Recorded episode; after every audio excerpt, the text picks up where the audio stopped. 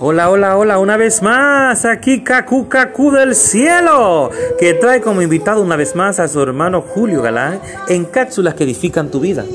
Y el tema de hoy, estoy haciendo lo mejor que puedo. Cuando Mats, nuestro nieto, es una historia de nuestros hermanos Gloria y Kenneth Copeland, comenzó a asistir al jardín de niños, él tuvo que recapacitar con respecto a cierta actitud. Él es el más pequeño en su familia y sus tres hermanos mayores lo, mimaban.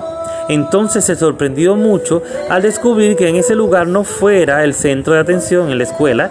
En especial la molestaba que le requirieran permanecer sentado. Durante las primeras semanas parecía que no podía lograrlo.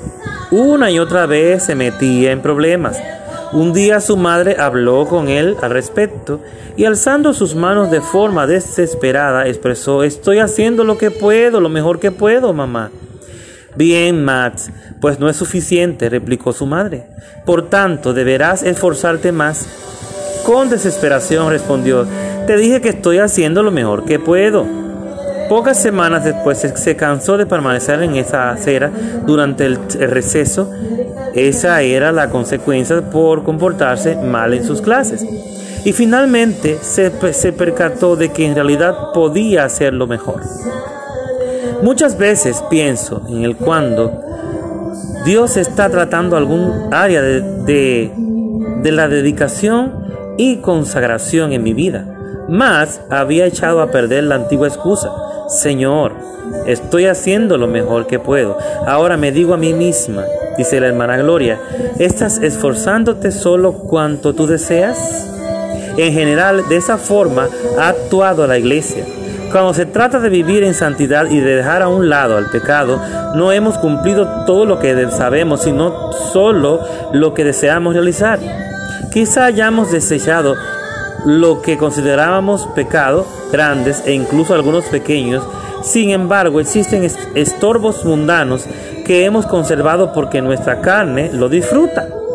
Cuando Dios nos, pida, nos pida que realicemos un cambio, debemos obedecer. Hemos llegado al final de los últimos días y debemos de volvernos obedientes y santos.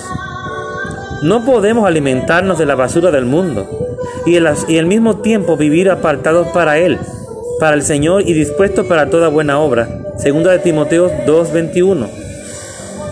Sé que, no, sé que esto incomoda la carne, a su carne. No obstante, se nos ha enseñado que debemos crucificarla, Romanos 8:13, y que debemos limpiarnos y consagrarnos para Dios. Segunda de Corintios 6:14, 7 al 1. Dios nos ha limpiado interiormente. Ahora es nuestra responsabilidad permitirle a nuestro espíritu nacido de nuevo que domine. Al cumplirlo podrá confesar sinceramente, estoy haciendo lo mejor que puedo y el Señor se agradará.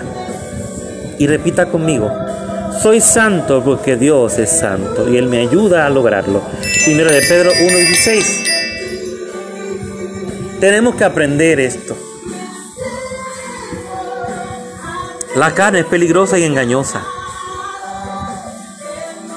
En ese momento sacrifica alabanza, en ese momento podemos meditar en la palabra. Y, y pide ayuda, dile Señor auxilio, ayúdame. Ayúdame Señor. El Señor está dispuesto siempre 24/7.